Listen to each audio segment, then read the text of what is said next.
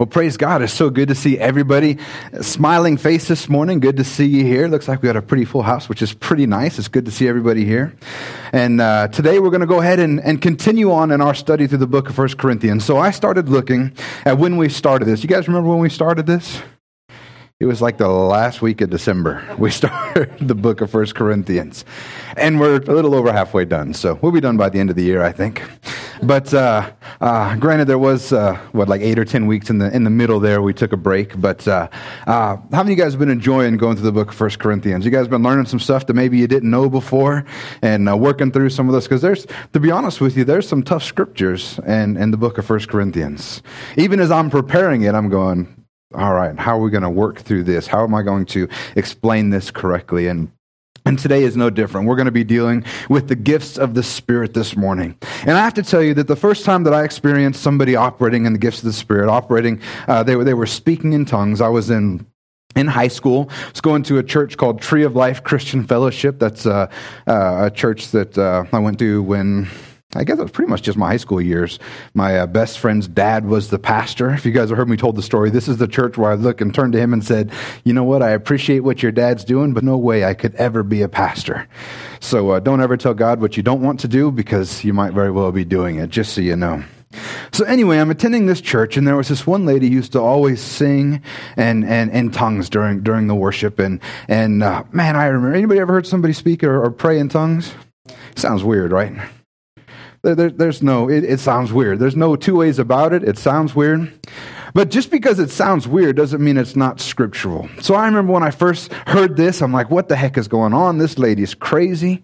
She's losing her mind. I didn't know what's going on. And then, and then later on, I learned that, uh, that, uh, I was taught that no, the gifts of the Spirit are real, but they're, they're doled out very sparingly. You know, I, I heard once that, uh, you know, every person just gets one gift of the Spirit. I've heard, I've heard been taught before. And then I'm like, okay, well, okay, so now I thought they were weird, and I still think they're weird. And, and uh, now that I'm learning, well, maybe every person just gets one. And then later I was taught that no, the gifts of the Spirit, they're, they're done away with. They're not, they're not for today anymore. They're not, they're not uh, around anymore. And by this point, I'm totally confused. I'm like, some people say, you know, that you can operate freely in them. Some people say that you only get one. Some people say that they're, that they're not around. And then I was totally confused, especially with tongues being so weird. I didn't know what was going on. And it wasn't until that I finally spent time in God's Word and began to understand what the Bible actually says about tongues and, and the gifts of the Spirit. And most people that are freaked out by, by the gifts of the Spirit, to be honest with you, most people don't have a problem with the gifts of the Spirit. They have a problem with speaking in tongues. That's the problem that everyone has. Because how many of you would get really upset if somebody began to pray for you and, spe- and operate in the gift of healing and you got healed? How many of you would be like, nope, that's not for today. That's weird. I'm just not having it. I'm not being healed or if somebody had an encouraging word of, of wisdom for you, and nobody would turn that away. The problem that people have with the gifts of the Spirit is, is speaking in tongues, and we're going to actually deal with that quite a bit as we go through the next few chapters here. And, and the Bible actually spends a good deal of time talking about the gifts of the Spirit. So, as we go through the next, actually, three chapters in the book of 1 Corinthians, Paul is going to begin to instruct the congregation on the correct and proper use of the gifts of the Spirit. And we're going to actually see how God intended them to be used. And we're going to find out that actually, no, the, the gifts of the Spirit are there to build up the church and to encourage and strengthen the church. Amen? So, let's go ahead and bow our head as we come to the Word. Heavenly Father, we just thank you for your goodness. We thank you for your great love. And uh, we just thank you that you would uh, just prepare our hearts this morning, that we would be able to understand what you have for us, that you would open our eyes, that we could see clearly, open our ears so we would understand clearly what your word has to say, uh, particularly about the gifts of the Spirit and how they are to operate in the church today, Father. And I pray that when we leave here, we'll have an understanding and revelation of your gifts and how to operate them in the church for the edifying and building up of the body. And we thank you for it. In Jesus' name, amen. Amen. So the first verse in, in chapter 12 says, Now concerning spiritual gifts, brothers, I do not want you to be uninformed. Do you guys know the gifts of the Spirit are actually a pretty amazing thing? And, and if you think about it, it's actually incredible that God would send his spirit down with us to operate and work inside of us and through us to be able to accomplish things that we never imagined could be accomplished, that we couldn't accomplish them without the Holy Spirit in us. I mean, they, there are things that we will do in the operating and the gifts of the Holy Spirit that would never be able to be accomplished if the Holy Spirit was not working through us. And on top of that, what's even more amazing about the gifts of the Holy Spirit is they are offered to everyone. They're not offered to a subset. It's not just pastors or evangelists or, or prophets or apostles that, that get these gifts. They're made available to everyone. And not only that, not only are we talking about not just certain offices, but male, female, the young and the old, everybody has the opportunity and, and rather the, the, uh, just the great privilege of having the Holy Spirit work through them. And this is what it says in Joel 2:28. It says, "And it shall come to pass afterward that I will pour out my spirit on all flesh." Just so you know the word all, when you hear the word all, it usually means all. So he says, I will pour out my spirit on all flesh. Your sons and your daughters shall prophesy, and your old men shall dream dreams, and your young men shall see visions. I always like to joke the reason why the old men dream dreams is because they're always asleep. and then in Mark 16, 17 through 18, it says, And these signs will accompany those who believe. In my name, they will cast out demons. They will speak. oh, my notes just ran away. It says, They will cast out demons. They will speak in new tongues. They will pick up serpents with their hands. And if they drink any deadly poison, it will not hurt them. Just so you know, he's not encouraging you to do any of those things. But if something accidentally happens, you get bit by a snake or you drink poison, you're going to be okay if you'll trust in the Lord. And I've actually seen this. I, I had my, my pastor uh, one time accidentally drunk, drunk, that's not a word. He accidentally drank um, hydrochloric acid he was at a pool party. You know, they were hanging out by the pool and they had the cleaning chemicals out. And it was in a, in a, for some reason, someone thought it was a good idea to put them in a glass cup and he thought it was water. And he tipped it back and he drank hydrochloric acid. And it, and as you can imagine, it really messed up his throat. But they began to uh, to to pray on him. They laid hands on him. They were they were people were praying in tongues over him, and by the, this kind of injury, you would think that he would never be able to speak again. Well, you guys have heard, many of you have heard Pastor Mike speak. He speaks just fine. The scriptures are true. If we would just have the courage to believe in what God has to say, amen? But it says that these signs will accompany who? All those who believe. If you believe, these things are to be, to be a part of your life. So if you think about it, with this just amazing gift that God is giving, and, and really, if you think about it, it's amazing power that God is, is using through us, it's not um, surprising that with this being freely given, there's going to be all kinds of disorders and misuse and all that kind of stuff will occur. It happened in the Corinthian church. That's what Paul's going to deal with. It happens today. People misuse what God intended for something good to, to they just get all wacko and crazy with certain things. But if you think about it, it's not just the Corinthian church too, because if you remember, you guys remember Simon the magician in Acts chapter eight. He told he told Peter, you know, how can I? He saw that Peter was laying hands on people that were being filled with the Holy Spirit, and he said, "Hey, how much can I pay you so that I can have this power?"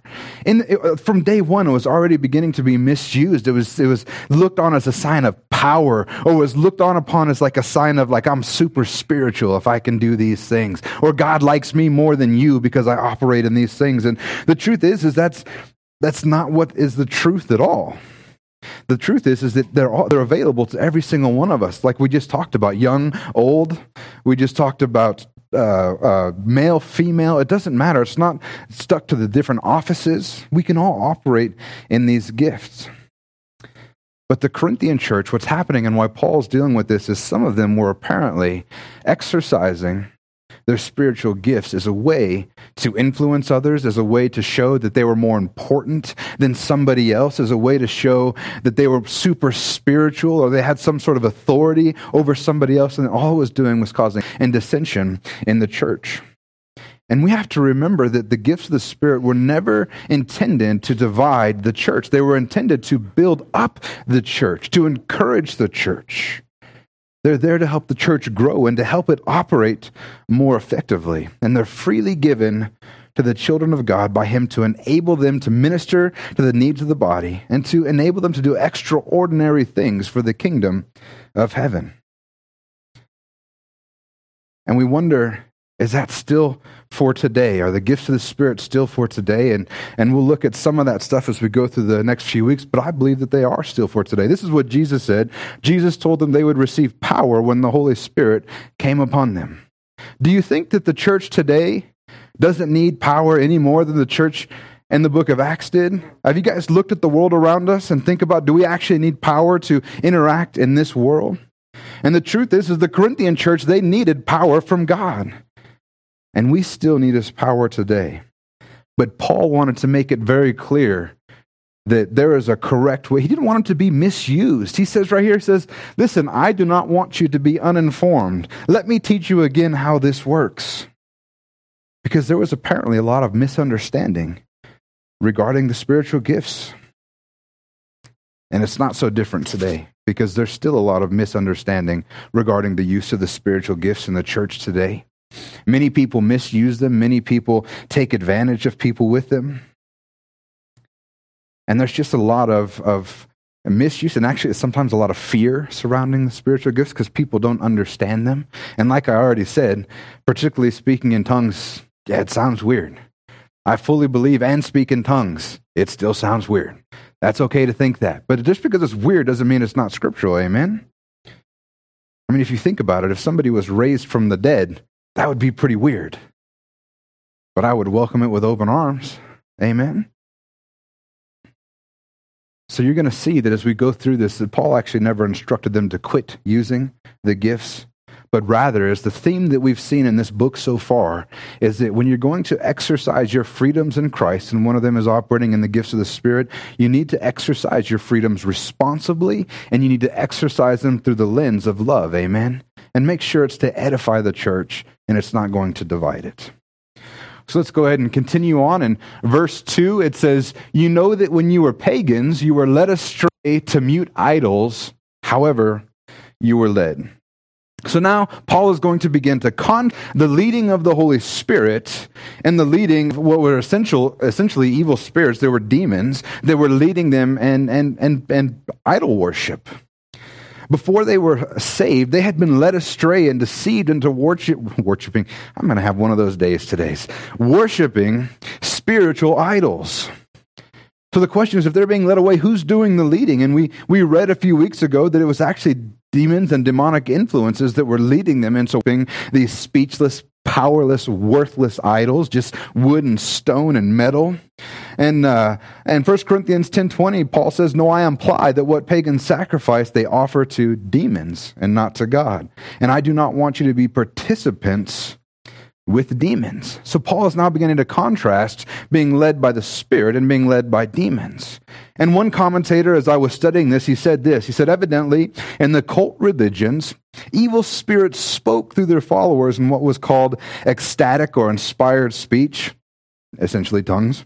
And evil forces were at work in the world, and the Corinthians would need to understand that what they had experienced as tongues or inspired speech in their pagan religion was completely different from speaking in tongues that the believers might experience through the Holy Spirit.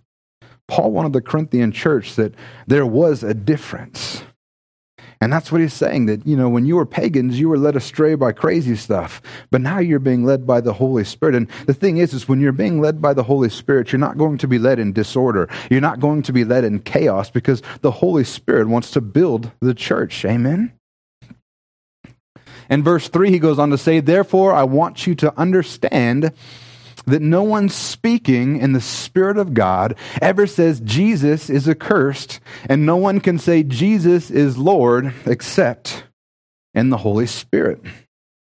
So, how do we know that when somebody is, is speaking in tongues or they're operating in one of the gifts, how do we know that it's actually from God? How do we know it's not from something else? How do we know they're not being led by a demon? How do we make that distinction? And Paul says, just listen to what's being said. What else do these people say? He says, no one can say Jesus is Lord except in the Holy Spirit. Do you know it's actually the Holy Spirit that prepares your heart to receive Jesus Christ as your Lord and Savior? If the Holy Spirit doesn't begin to prepare your heart and open your eyes, then you're going to see the cross as foolishness instead of what it is, which is the power to save. John 6:44 says, "No one can come to me unless the Father who sent me draws him, and I will raise him up on that last day." This is how the Father draws people in is through the influence of the Holy Spirit as it begins to work on their heart and soften it so that when they hear the call they receive it instead of reject it with a hardness of heart. John 16, 8 through 11 says this about the Holy Spirit. He says, And when he comes, he will convict the world concerning sin and righteousness and judgment. He says, concerning sin because they do not believe in me. The Holy Spirit's job is not to point your fingers on your sins and tell you how much you've messed up. The Holy Spirit's job is there to tell you that you need a Savior. That's what the Holy Spirit in the world's job is. He's not going around to people that aren't saved and telling them how bad they are. He's letting them know that they do need a Savior. That's what he says here concerning sin and righteousness and judgment. Concerning sin because they do not believe in me. And then it says concerning righteousness because I go to the Father. The Holy Spirit testifies to your heart that you are righteous because Jesus Christ rose from the dead. And you have a new life inside of you. And concerning judgment, because the ruler of this world is already judged. The scripture already says that, that the believer is not to be judged, but those who don't believe have already been judged. But the Holy Spirit is already preparing our heart and, and changing things inside of us so that we can see that God is good, that we can see that we need a Savior, and we can see that Jesus Christ rose from the dead so that we could be made righteous. And without that revelation, we can't even believe on the Lord Jesus Christ, and the cross just appears as foolishness to us. So when it says here that I want you to understand that no one speaking in the Spirit of God ever says Jesus is accursed and no one can say Jesus is Lord except in the Holy Spirit, we can't say Jesus is our Lord unless the Holy Spirit is already working inside of us. And the people that say Jesus is accursed, that's coming from inside of them as well. Luke 6:45 says the good person out of the good treasure of his heart produces good, and the evil person out of his evil treasure produces evil. For out of the abundance of the heart, the mouth speaks. So when somebody says Jesus is accursed, where is that coming from? So that's how we can begin to distinguish if it is from God or if it's not. Look at the other things that they're saying. And you might say, well, anybody can say Jesus is God, Jesus is Lord. And it's true that when somebody says that, they might, they might be saying it in jest, they might be lying. But the truth is, is that's going to bear itself out there's going to be evidence for a changed heart in somebody's life. And you'll be able to tell the difference.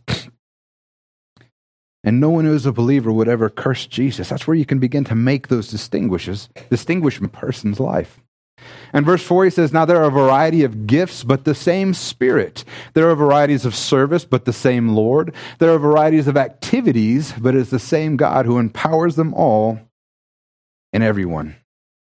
What has Paul been teaching this entire letter from the first chapter? Unity.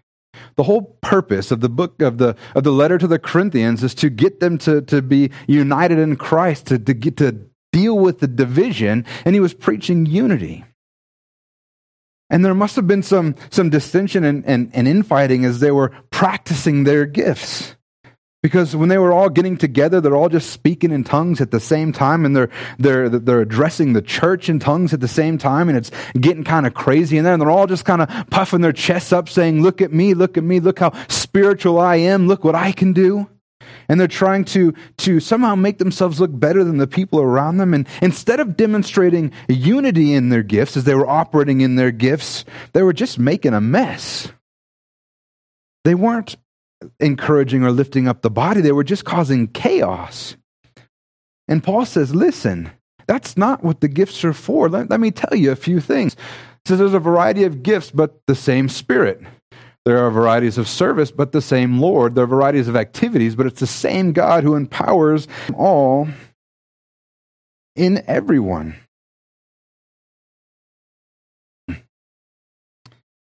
If there is the same Lord, the same Spirit and the same God. Actually, Paul right now is beginning to teach even the unity in the Holy Spirit of what's going on. They, they weren't using these things as God has intended them because they were somehow trying to divide, but they needed to realize that the source of the gift is the Holy Spirit, who is God. And the sphere for administrating the gifts is from the Lord who is God. And the energy to use them is from God as well. The idea of the spiritual gifts was to promote unity and building up and encouragement in the church and not dissension. So he said if, if God is united in sending these gifts and God in himself is united as well, why would we use them to puff ourselves up instead of coming together in unity? Why would we compete with one another? Is what Paul is asking and telling them here. And then he says, To each is given the manifestation of the Spirit for the common good. And this is the verse where, where uh, people begin to make the distinction that only every, only uh, each Christian only gets one gift. Um, certain translations translate that as to each is, is given a gift or, or a single gift. But the question we have to ask ourselves, and that's not what Paul is dealing with here. He's not trying to tell them, oh, no, you guys only get one gift. What he's trying to distinguish here is why the gifts are given in the first place. So, why are the gifts of the Spirit given to Christians? They're not given to make an individual believer feel more special.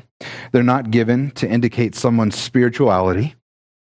They're not given to indicate that somebody is more valuable to God. They're not given to indicate that somebody is liked more by God. They are given for the common good of the body. So that means when the gifts are given to you to operate in, it's actually not for you at all. It's to lift up the others in the body. And Paul's having to remind the Corinthian church of this because they're using their, their gifts selfishly. They're using them to puff themselves up instead of to lift up the church, promote themselves instead of the body. But the truth is, is that if we will operate in these gifts in humility and realizing that they're for the body, we'll be a great benefit for the body. And you're going to see amazing things happen that, that can't happen in our own will because they're supernaturally as the Spirit of God works through us. Then he goes on into verse 8. He says, For one, for to one is given through the Spirit the utterance of wisdom, and to another the utterance of knowledge according to the same Spirit.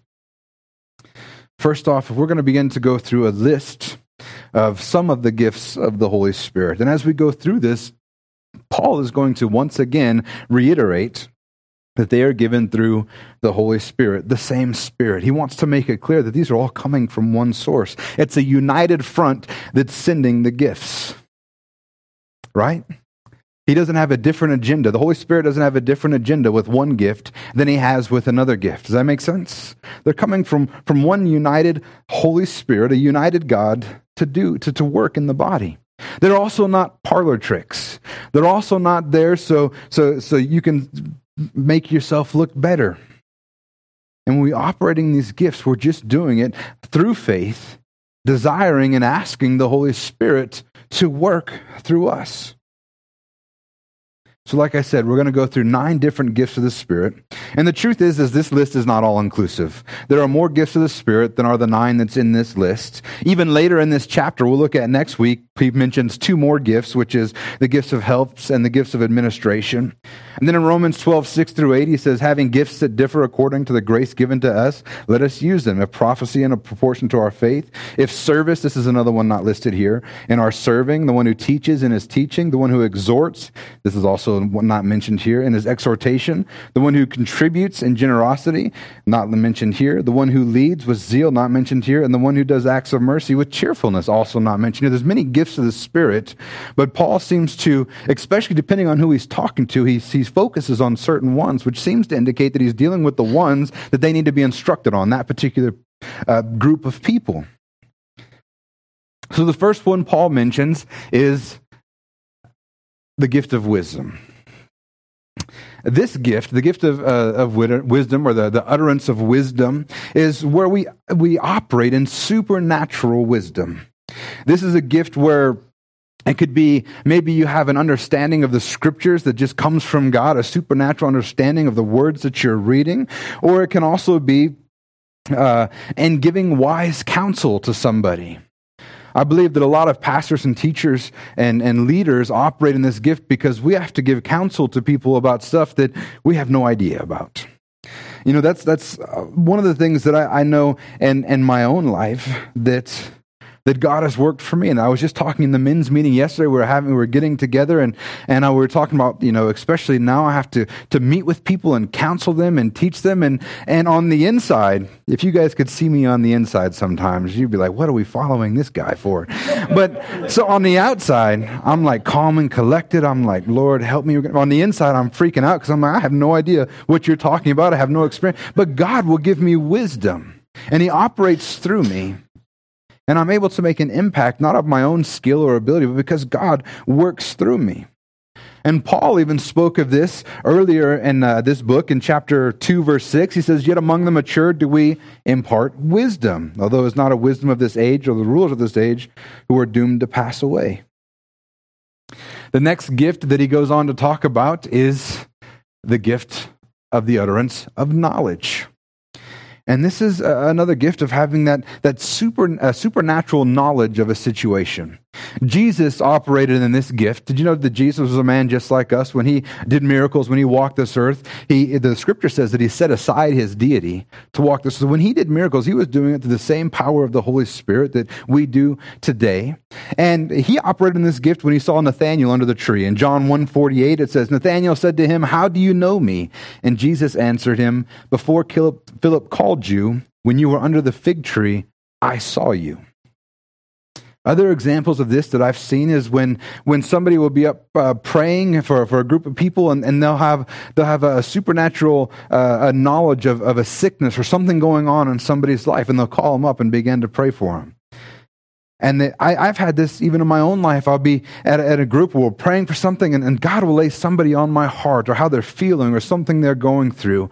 And I'm able to go over there and pray for them. Some of you might have experienced that when I've come over and begun to pray for something in your life that, that I don't really have any, any knowledge of it, except for the Holy Spirit reveals something to me, and I'm able to encourage you and lift you up and build you up. Now, one thing that I want to make clear this is not about God revealing people's failures and sins to somebody else. God, that, that's not what the, this gift is about because that wouldn't build a church up. That would just divide a church if we were pointing out failures. The gift of, of knowledge is in order to build the church up. Amen? And then as he goes on, in verse 9, he says, To another, faith by the same Spirit. To another, gifts of healing by the one Spirit. Once again, we're dealing with what? The same Spirit. It's the unity in these gifts. And when he talks about the gift of faith, what he's talking about here is supernatural faith. Romans 12:3 says that each of us have been given a measure of faith. All of us have been given a measure of faith. And then Jesus says that we're to grow that faith. Jesus said that if we had faith like a mustard seed, then we could move mountains, right? What's interesting about that is he doesn't say if you have faith the size of a mustard seed.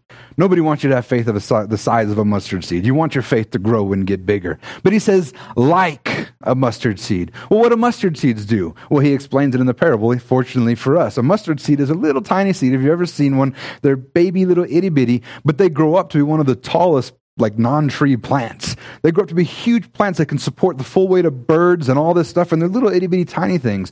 That's what our faith should be like. Our faith should start small like a mustard seed and grow into a massive plant that's capable of supporting much more than it was when it started out.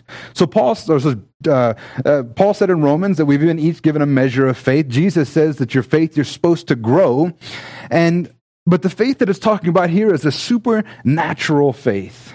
This is probably the kind of faith that, that Peter had to step out of the boat. The Holy Spirit working through him to give him the strength to step out onto the water. Because you think about that kind of stuff, that takes a lot of faith. I mean, there's no amount of psyching yourself up to, to just step on, on, on, on the ocean, the water, to, to, to think that you're going to be okay. It's probably the kind of faith that, that helps somebody to continue on in the, in the face of losing their life. We attended a youth conference a few years back, and uh, they had a missionary come out who was, who was coming from, I can't remember where he came from, but it was one of the, the persecuted countries where you would be killed for being a Christian. And he asked them, he said, What is it that you need from us. You know, you Christians that are over here that are living this life. You're persecuted daily. Not not just like like here where you might get made fun of. I mean this this is their life that they're talking about. He says what do you need from us? And they said they didn't say money. They didn't say we need you to send food. We didn't need they, what they wanted was you to pray for them that they would have faith.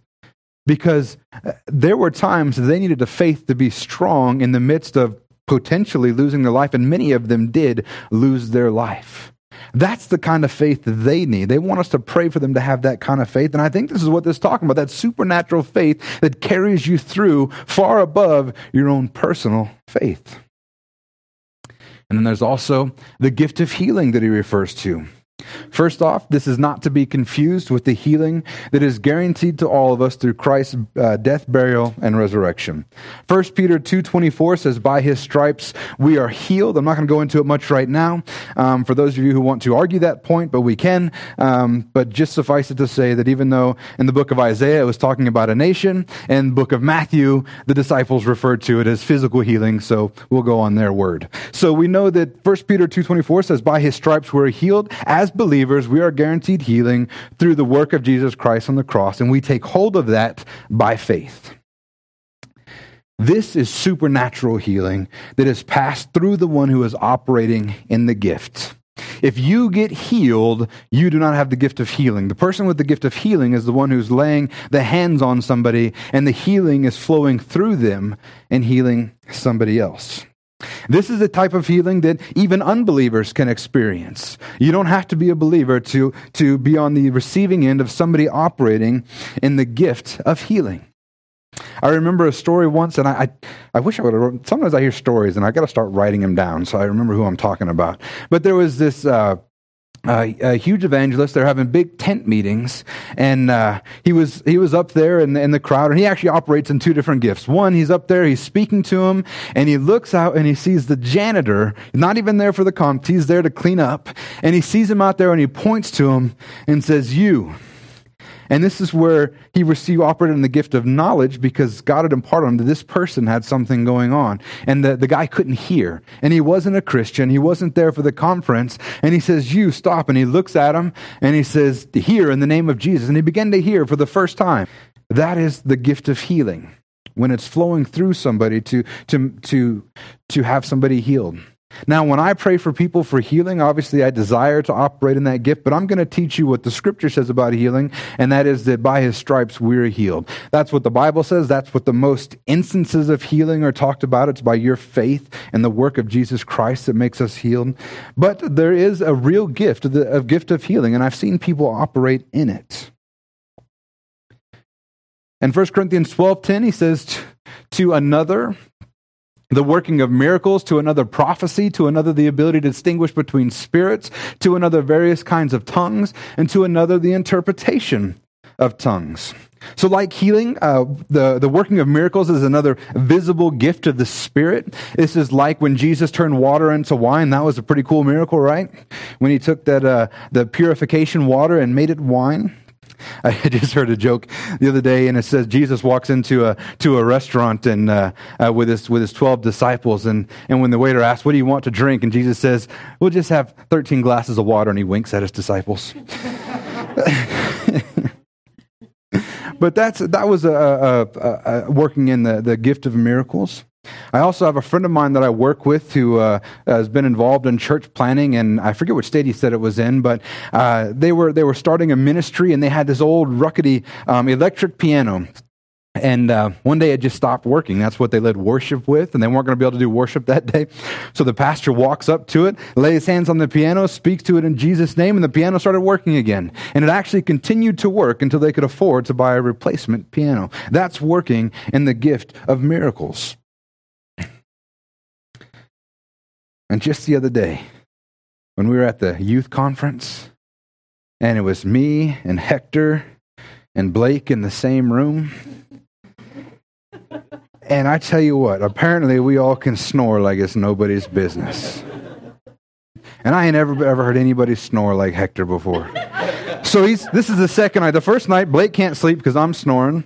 I, I can't sleep because Hector's snoring. The following night, Blake's doing this weird thing too. So we're all making noise. And and uh, anyway, that second night, I begin to pray. I'm like, Jesus, I just want him to be done. You know, take away the snoring right now. And I'm praying, and he stops snoring.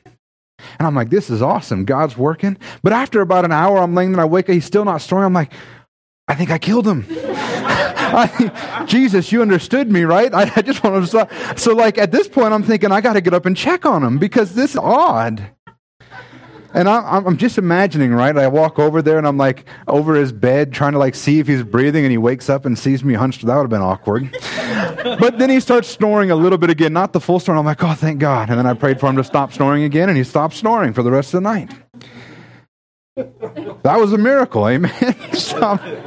I did. I, I really was thinking about getting up to check if he was still alive, though, because that would have been the worst.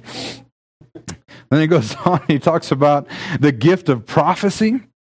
And uh, I want you guys to know that Old Testament prophecy is different than New Testament prophecy. They are not the same thing. In the Old Testament, a prophecy, a prophet was the mouthpiece of God. God spoke through the prophets. God didn't speak to anybody else. He spoke to the prophets.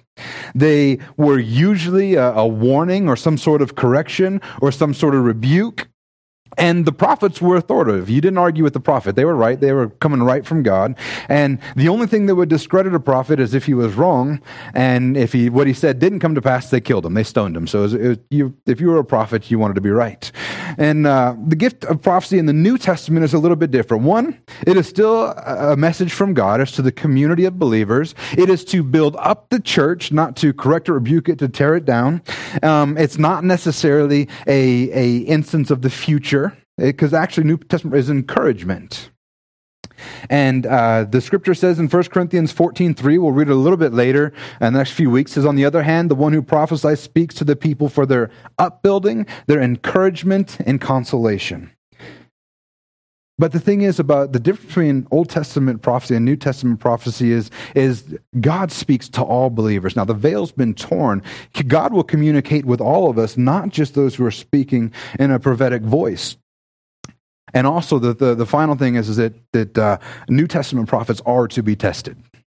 The scripture says in 1 Corinthians 14 29, let two or three prophets speak and let the others weigh what is said. And in 1 Thessalonians 5 19 through 21, he says, Do not quench the spirit. This is another one of people think that the, we shouldn't be operating in the gifts of spirit. Today, Paul, uh, Paul says, Do not quench the spirit. Do not despise prophecies, but test everything and hold fast to what is good. So we're supposed to test New Testament prophecies. The good news is if somebody is speaking prophetically and it doesn't come to pass, we don't stone them anymore. So that's good. Um, but th- there is a difference between New Testament and Old Testament prophecy. then he goes on to talk about uh, various kinds of tongues. First, notice there are various kinds of tongues, not just one kind of tongues. And we see those, and I'm starting to talk faster because I'm running out of time and I got so much stuff to go through. But in the book of Acts at Pentecost, we see them speaking in tongues. And in this particular case, it says that, that when they were speaking, it doesn't say they were speaking in foreign languages and they don't know. It says they were speaking in tongues and the people heard them in their own language. So one, we see that when people are speaking in tongues, they're, they're able, the, the people that can hear them are able to, to understand what they're saying in their own native tongues. There are also public tongues. That's actually what Paul is really dealing with in this letter is, is people were addressing the church while they were speaking in tongues. And these ones are given to edify the church. They're, they're given to build up the church. And Paul begins to really deal with them and say, you know what, if you're going to have somebody address the church in tongues, it should be two or three at most, and it requires an interpreter. And then finally, there are, this is in contrast to private or devotional tongues, and these are praying or singing in the Spirit. You're not addressing the church, you're addressing God. Um, these are understood by God only. Nobody's going to interpret them for you. And they are to edify the one who is speaking, to build you up, uh, to, to edify your spirit, not your mind, because you can't understand them either. And we're going to deal with that more as we go through this. And but as a church, we refer to tongues as kind of like the starter gift of the Spirit. And the reason we think of it this way is that almost every instance in the New Testament, when it says they were filled with the Spirit, it says, and they began speaking in other tongues. Almost every single time it says that they were filled with the Spirit, they begin speaking in other tongues. And the ones, the instances where it says they were filled with the Spirit and they're not speaking in tongues, it says they saw they were being filled with the Spirit So there's an indication that there was some sort of evidence. And I believe that what they saw was them speaking in tongues. And this, uh, the reality is, is this is the gift that everybody has a problem with. Like I said, nobody has a problem with an encouraging word. Nobody has a problem with someone giving them supernatural wisdom. Nobody has a problem with being healed. And really, it would be weird, but everybody would be happy if their spouse died and a Christian came and laid hands on them and they rose from the dead. Nobody would argue with that. But tongues, because it sounds weird, it feels weird, people have an issue with that. So I would encourage you today as we go through this and spend some time in your own study, right? You should be testing what I'm saying as well and what the scripture says about this. And I believe that if you'll read his words, you'll see that the offer today that there is actually nothing weird about it, even though it feels that way. It is scriptural and it's something that God has given to us as a gift. Amen. And the final one is the interpretation of tongues. And like I said, this is to interpret the public gift of speaking in tongues. And, and Paul was dealing with this big mess that was happening. And Paul told them that if you're going to be speaking in tongues, two or three at most to address the church, and you have to have an interpret- interpreter. Because if there is no interpreter, it just sounds like they're talking crazy. None of us can understand it. There's no interpreter, it can't edify the body. Amen? And then we'll go ahead and end here. He says, All these are empowered by one and the same Spirit who apportions to each one individually as he wills. Paul once again reiterates these gifts come from the Holy Spirit. They come from a united front. They're used to build and edify the body. They don't come from your own internal power, your own internal, uh, uh, you know, piety, pietas. What's that word? Huh? Impetus. They don't come from that. And uh, uh, it, it's nothing about you, it's about God imparting something in you. Amen. And then he said he goes on to, to also make it clear to them that the Holy Spirit apportions to each one individually as he wills. This is something that God is doing for us. This is not to say that we shouldn't be asking for or desiring the gifts, because Paul, Paul says later that you should desire the greater gifts. So we should be desiring to operate in the gifts. But the truth is, is that it's not something that we can take a hold of or guarantee. Just because you go to church every Sunday, you tithe every Sunday, and you help every little old lady across the street doesn't guarantee. It's God working through you to empower and build up the church. And I would encourage you to operate them, operate in them as often as you can. If you don't speak in tongues, if you haven't received the gift of the Holy Spirit, um, come to me after service. Um, actually, after we uh, after the service, I'm going to ask Joseph to, to come up front. He'll pray with you as well. And uh, uh, if you want to receive that gift, the Scripture says that if we ask, that God will give it to us. And if you want that, if you would like to do that, then I would encourage you to do so. And uh, like I said, I understand, I get it. It, it. it seems weird, but it is scriptural. And we don't get to pick and choose the parts of the Bible that we want to agree with or listen to. Amen? And here's the deal if you want to do great things for God and operate in great power for God, you're going to have to be faithful with the little stuff. You know, we refer to the gift of tongues as the, the starter gift, it's the beginning of gift. But the scripture says if you're faithful in little, you'll be faithful in much. So, church, I would encourage us all let's be faithful in little so we can be faithful in much, so we have the opportunity. Because what we are here for is to impact the city for the kingdom of heaven. We're here to steal this community, the city of Marana, away from the devil because he has no rights. But the truth is, is we are going to need the power of God to do so. Amen. So let's be a people who lets him operate through us. Hallelujah. Let's go ahead and bow our head as we close today.